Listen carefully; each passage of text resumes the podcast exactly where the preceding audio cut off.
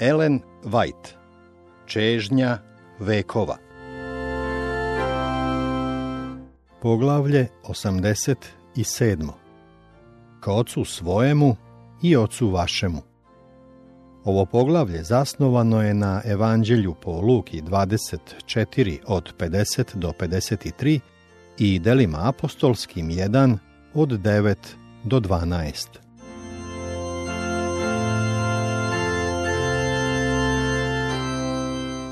Došlo je vreme da se Hristos uznese do očevog prestola.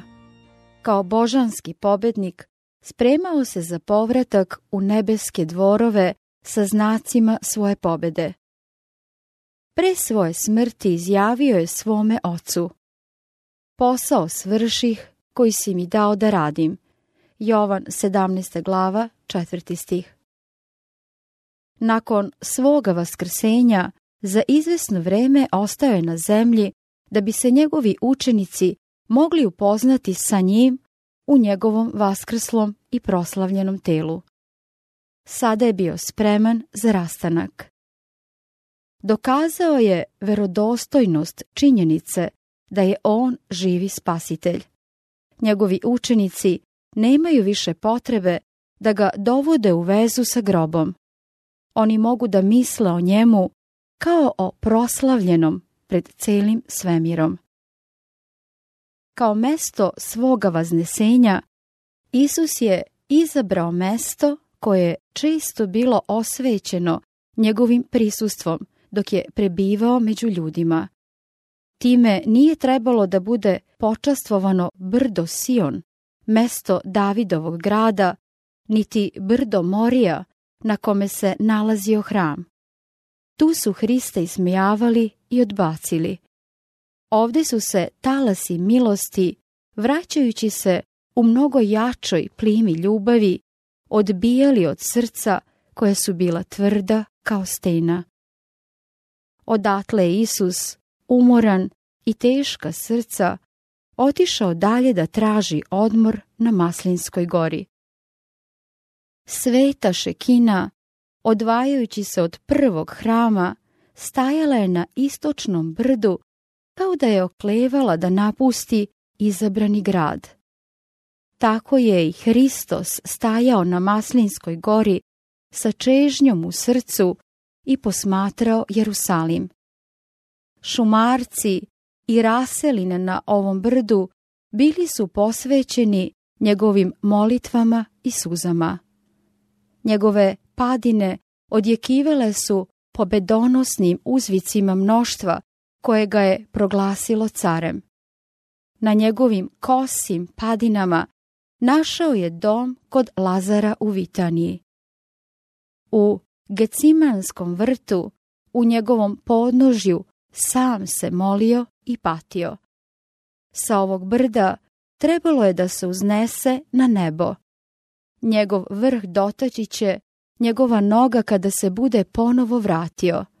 Ne kao čovek bola, već kao slavan i pobednički car stajaće na Maslinskoj gori, dok će se jevrijski uzvici, aliluja, mešati sa neznabožačkim osana i glasovi spasenih kao moćne vojske sliti se u pokliču.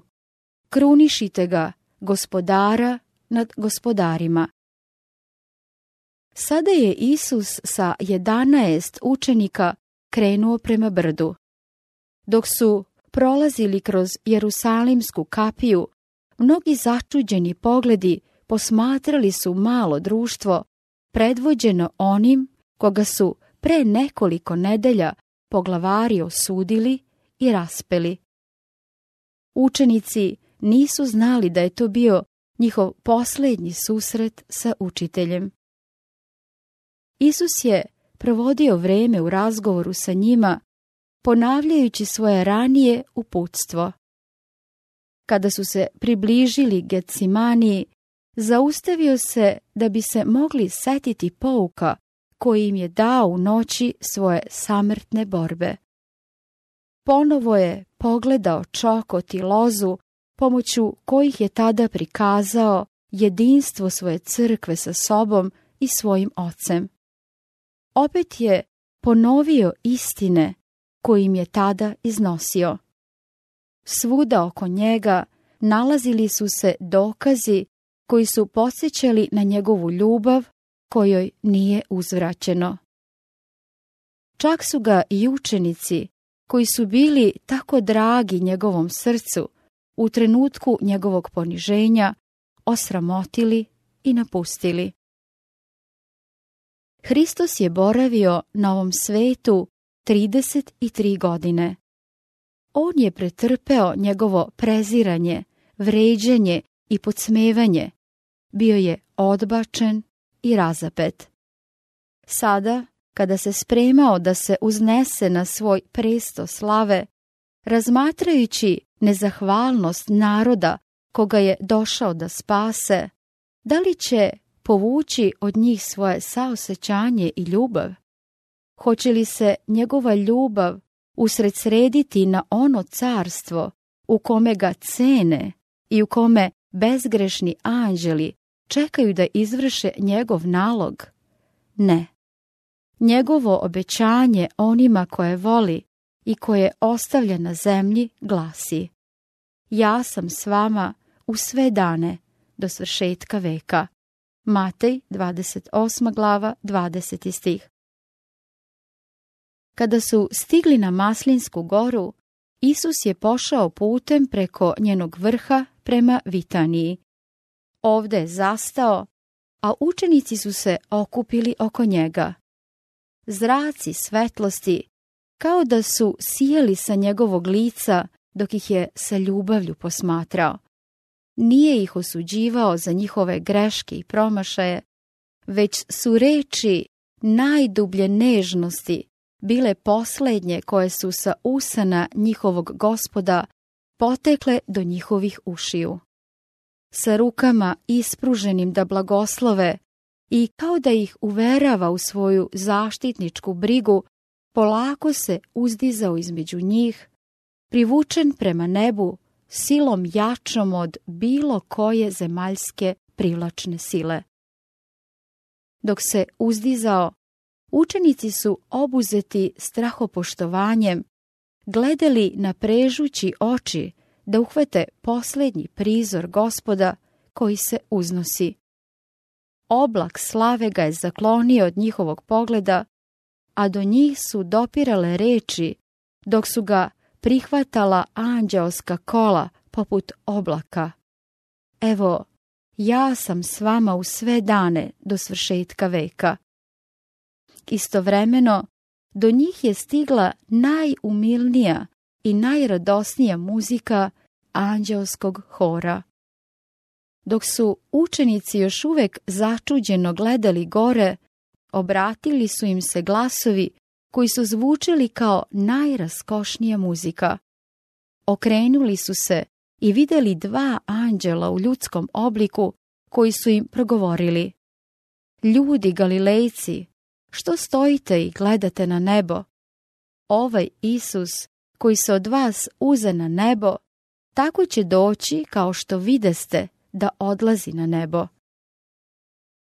Ovi anđeli pripadali su društvu koje je u sjajnom oblaku čekalo da isprati Isusa do njegovog nebeskog doma.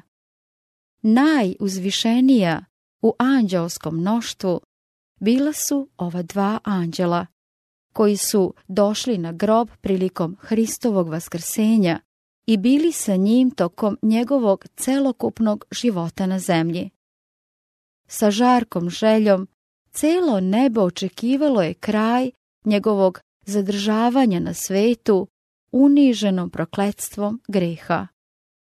Prispelo je vreme da svemir sada primi svoga cara. Zar ova dva anđela nisu čeznula da se pridruže mnoštvu koje dobrodošlicom pozdravljalo Isusa? Ali u svome saosećanju i ljubavi prema onima koje je on ostavio, sačekali su da im pruže utehu. Nisu li svi službeni duhovi koji su poslani na službu onima koji će naslediti spasenje? Jevrejima prva glava, 14. stih. Hristos se vazneo na nebo u ljudskom obliku. Učenici su vidjeli oblak koji ga je prihvatio. Isti Isus koji je hodao, govorio i molio sa njima, koji je lomio hleb sa njima, koji je bio sa njima u njihovim čamcima na jezeru i koji se tog istog dana mučio sa njima, penjući se sve do Maslinske gore. Taj isti Isus je sada otišao da deli presto svoga oca. Anđeli su ih uveravali da će isti onaj, koga su vidjeli kako ide na nebo, doći ponovo, isto tako kako se vazneo. On će doći s oblacima i ugledat će ga svako oko. Jer će sam gospod sa zapovešću, s glasom aranđelovim i strubom Božijom sići s neba i mrtvi u Hristu vaskrsnuće najpre. A kada dođe sin čoveči, u slavi svojoj i svi sveti anđeli s njime, onda će sesti na prestolu slave svoje. Otkrivenje prva glava, sedmi stih. Prva Solunjanima četvrta glava, šestnesti stih. Matej, 23. glava, 31. stih. Tako će se ispuniti i gospodnje obećanje koje je dao svojim učenicima. I kada otidem i pripravim vam mesto, opet ću doći i uzet ću vas k sebi, da i vi budete gde sam ja. Jovan, 14. glava, 3. stih. Učenici su stvarno mogli da se raduju u nadi da će se njihov gospod ponovo vratiti. Kada su se učenici vratili u Jerusalim, ljudi su ih posmatrali sa čuđenjem. Nakon Hristovog suđenja i raspeća, smatralo se da će oni izgledati utučeni i posramljeni.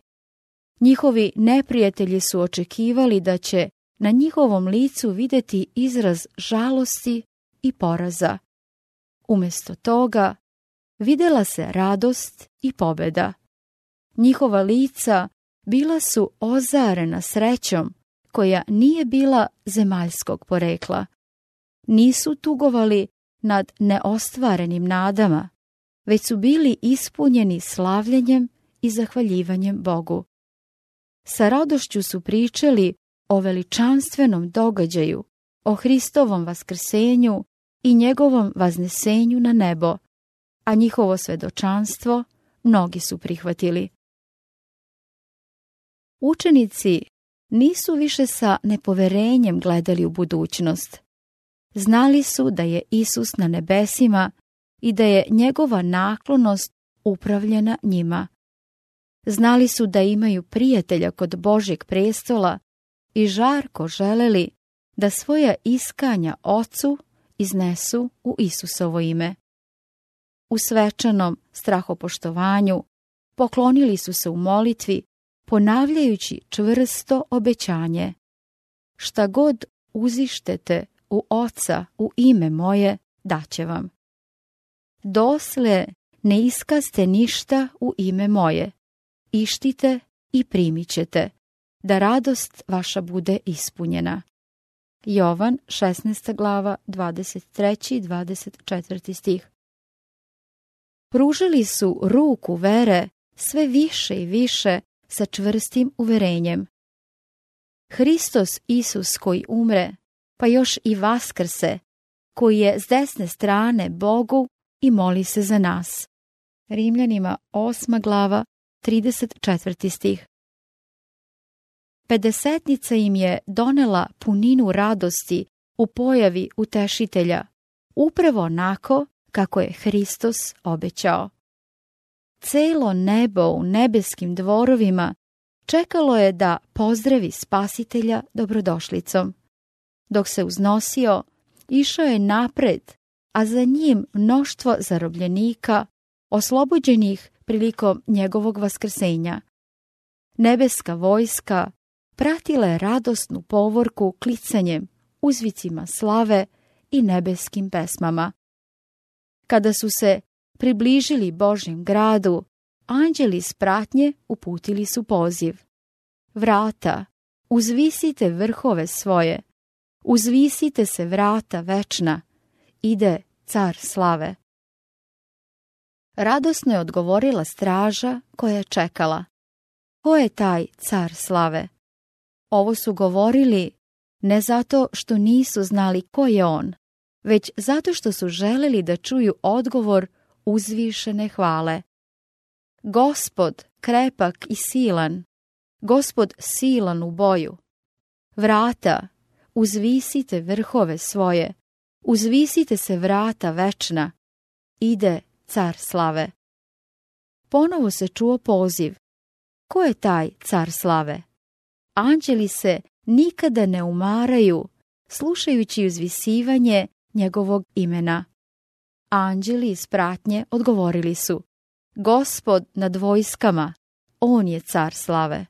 Psalam 24. stih od 7. do 10. stiha. Tada su se širom otvorila vrata Božjeg grada i anđeosko mnoštvo prošlo je kroz kapije, praćeno tonovima veličanstvene muzike. Tu je presto, a oko njega duga obećanja. Tu su heruvimi serafimi, zapovednici nebeske vojske, Boži sinovi, predstavnici bezgrešnih svetova, svi su na okupu. Nebeski savet pred kojim je Lucifer optužio Boga i njegovog sina, predstavnici onih bezgrešnih carstva nad kojima je Sotona mislio da zasnuje svoju vladavinu, svi se nalaze ovde da dobrodošlicom pozdrave otkupitelja. Oni su željni da proslave njegovu pobedu i uzdignu ga kao svoga cara. Ali zadržao ih je mahanjem ruke. Još ne. On sada ne može primiti venac slave i carske haljine. On izlazi pred svog oca. Pokazuje svoju ranjenu glavu, probodena rebra, ranjene noge. Podiže svoje ruke na kojima se nalaze ožiljci od klinova. On pokazuje dokaze svoje pobede. Predstavlja Bogu obratni snop, one koji su vaskrzli sa njim kao predstavnici velikog mnoštva koje će izaći iz grobova prilikom njegovog drugog dolaska. Prilazi ocu koji se raduje kada se neki grešnik pokaje, koji se za jednog raduje sa pevanjem. Pre nego što su postavljeni temelji zemlji, otac i sin sjedinili su se u zavetu da otkupe čoveka ako ga Sotona bude pobedio. Stegli su svoje ruke u svečanom zavetu da će Hristos postati jamac za ljudski rod. Hristos je ispunio ovo svečano obećanje. Kada je na krstu zviknuo, svrši se, obratio se ocu. Sporazum je u potpunosti izvršen. Sada je izjavio, oče, svršeno je. Ispunio sam tvoju volju, o moj Bože. Izvršio sam delo otkupljenja. Ako je tvoja pravda zadovoljena, hoću da i one koji si mi dao budu sa mnom gde sam ja. Jovan, 19. glava, 30. stih, 17. glava, 24. stih. Začuo se Boži glas koji je objavio da je pravda zadovoljena. Sotona je pobeđen. Hristovi sledbenici koji su se mučili i borili na zemlji, prihvaćeni su u ljubaznome. Efescima prva glava, šesti stih. Pred nebeskim anđelima i predstavnicima bezgrešnih svetova proglašeni su opravdanima. Tamo gde je on, bit će i njihova crkva. Milost i istina srešće se. Pravda i mir poljubit će se. Psalam 85. 10. stih. Očeve ruke obavile su se oko sina i reč je izašla. i da mu se poklone svi anđeli Božji. Jevrejima prva glava, šesti stih. Sa neiskazanom radošću knezovi i poglavari i sile priznali su vrhovnu vlast kneza života. Nebeske vojske pale su ničice pred njim, dok su radosni uzvici ispunjavali sve nebeske dvorove. Dostojno je jagnje zaklano da primi silu i bogatstvo i premudrost i jačinu i čast i slavu i blagoslov. Otkrivenje peta glava, 12. stih. Pobedničke pesme pridružile su se muzici sa anđelskih harfi, sve dok nije izgledalo da je nebo preplavljeno radošću i hvalom. Ljubav je pobedila. Izgubljen je nađen. Nebo odzvanja od glasova u uzvišenim pesmama koje objavljuju. Onome što sedi na prestolu i jagnjetu blagoslov i čast i slava i država vavek veka. Otkrivenje peta glava 13. stih. Od ovog prizora nebeske radosti nama na zemlji vraćaju se kao odjek divne reči samoga Hrista. Vraćam se k ocu svojemu i ocu vašemu, i Bogu svojemu i Bogu vašemu. Jovan, 20. glava, 17. stih.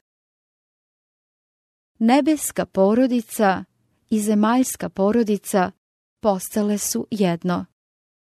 Za nas se naš gospod vazneo i za nas živi. Zato i može vavek spasiti one koji krozanj dolaze k Bogu, kad svagda živi, da se može moliti za njih. Jevrejima 7. glava, 25. stih.